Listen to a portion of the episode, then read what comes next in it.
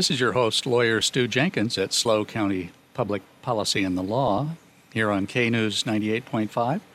We are back speaking today with newly elected trustee of the Paso Robles School District, Kenney Enney. And um, before the break, Kenney, um, we were talking about all of the things that uh, you want to do in the district to help kids actually be able to graduate with skills they can use and go into employment. Um, you, we were talking a little bit about the agricultural uh, component of the district. There's a lot of uh, farming and ranching there. Uh, are there things that you think can be improved with the school district to provide kids the ability to graduate and go right out into farming and ranching? Um, I do. I think there are a couple of models um, that could be um, studied and emulated in many ways. I like the uh, Kern County has got a very robust um, vocational program. Obviously, it's a much bigger. Um, it's in, mostly centered out of Bakersfield, so it's a much larger population. They probably have a lot more money, but uh, they have a model where essentially uh, 11th and 12th grade, you are uh, you have finished all your your um, state graduation requirements pretty much, and then you're focusing on getting um, you know you, welding certificates or, or uh, um, beauty school. Um, mm-hmm. You know, I've I never thought I would be learning about what hairdressers and beauticians have to, to go through, but um, when I go and get my hair cut at Great Clips, um, I talked to the young lady, and um, she went to Paso High and graduated, and I think she said 2017, but she had to spend sixteen thousand dollars um, going to beauty school to go to beauty school and it's 1,600 hours of, of training before you can actually start working. Would she have liked to have been able to do that in high school? She would have.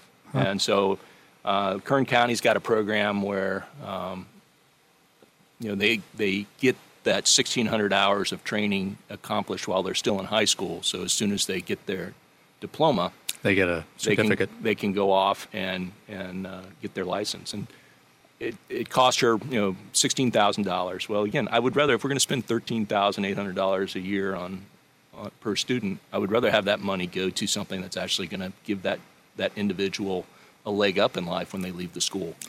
And just a tip, uh, folks, um, and for Mr. Enney, there are almost no court reporting schools left in California, and it's honorable work.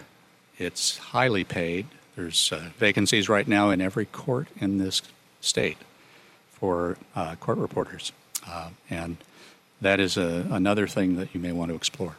Yeah. So I've I, talked to uh, I've been talking to a lot of uh, contractors and people in the trades. There's a huge shortage of people in the trades now. I read an article a couple of weeks ago that the median the median age now for most people in the tra- trades is about 52.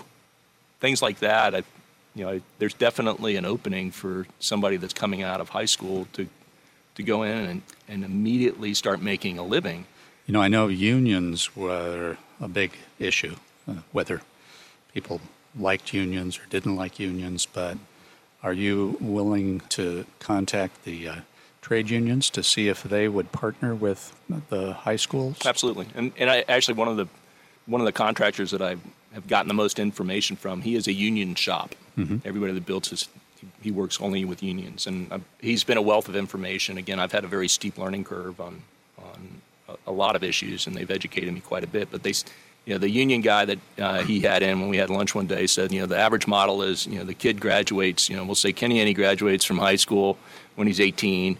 It's not until he's 28 and he's made a lot of mistakes that he figures out um, that he should probably go to trade school and go to the union.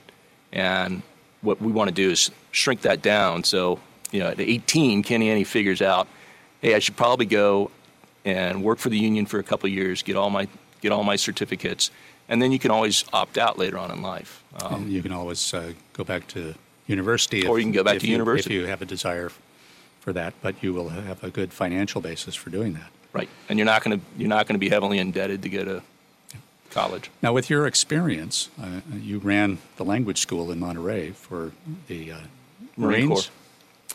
And, and uh, you know, it strikes me that there is a military base just north of Paso Robles. and that's another career opportunity for young men and women these days. Absolutely. Is there any uh, push uh, or ability to bring in ROTC into the high school so that people can get a leg up on their uh, their applications to the military? I, I am uh, I am actively exploring that with the Marine Corps.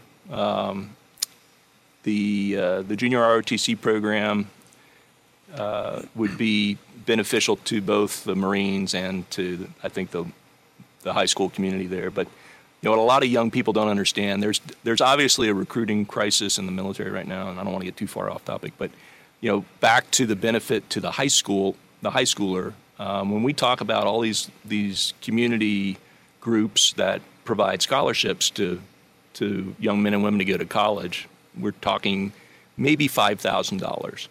If you sign the dotted line and go into one of the uh, the military services or the Coast Guard, um, you can qualify for up to one hundred twenty thousand dollars in the GI Bill, which will get you a full education in most places. Yeah. Yep. And I, you get your choice of uh, university or college, don't you? You do. It's uh, you just apply and then uh, you you get into whatever university and then you notify the VA and you get a, a living stipend and then they pay your tuition. I think they cover books too. But, well, I, am a. But I mean, these are things my, that that's how my dad got his education. So um, that's, that's, how I got yeah. one of my master's degrees was yeah. through the GI Bill, and and I didn't use my uh, post 9/11 GI Bill, and I've given it to my son, so he will have money for college. Well, good. So. Good. Well, that that speaking of money, uh, how much did this special election cost the district? Um, there isn't a final tally yet. Mm-hmm. Um, the estimate uh, is 493,000. Uh, I still find it hard to believe that that is going to be the final bill because if it is, I think each one of those votes I tallied up the other day is roughly it's 40 I think it was $43 a vote is what we spent for the special election.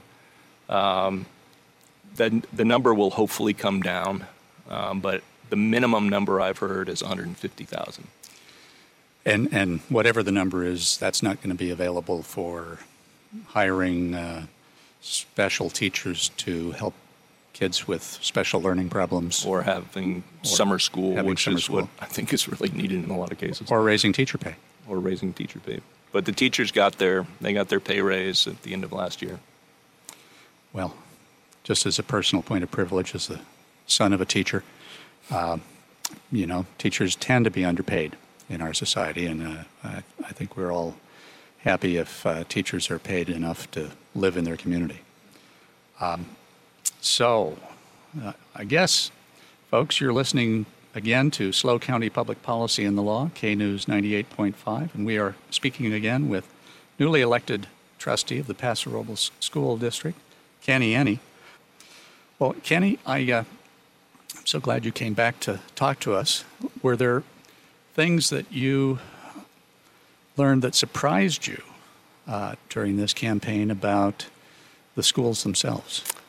I think probably the biggest surprise um, for me was when I really started digging into the academic performance numbers and started looking at uh, um, some of the the, uh, the performance of other schools within the state.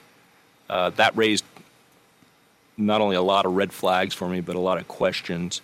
Um, again, the graduating class of 2023 is going to walk across the stage in about a month in Paso High and only one out of four of the graduates is going to be proficient in math. And that was obviously a red flag. If you're a if you're in whatever type of business and only one out of four of your products is is meeting standard, that that that's a crisis in my opinion. And so trying to identify how we as a community got to that point um, has has has been a priority for me, and, and I've I've nailed it down really to one uh, one thing, and that's Paso Robles Joint Unified School District has social promotion. Um, they move people up through the classes based off of their age, more than based off of their uh, their academic performance. Um, do you, do you think that there's a uh, way to integrate your desire to get more vocational learning for kids? Um, so that they can go into a field where they can be, be proficient um, uh, when they may not be as proficient in some of the academics. I, I do. I would like. We had taken uh, a lot of the shop classes out of the middle school, and I think one of the first things I'd like to see is put it back into the middle schools. Well, great. Well, right now we're going to take another break. We have to do a little business, and we'll be right back with Kenney Enney.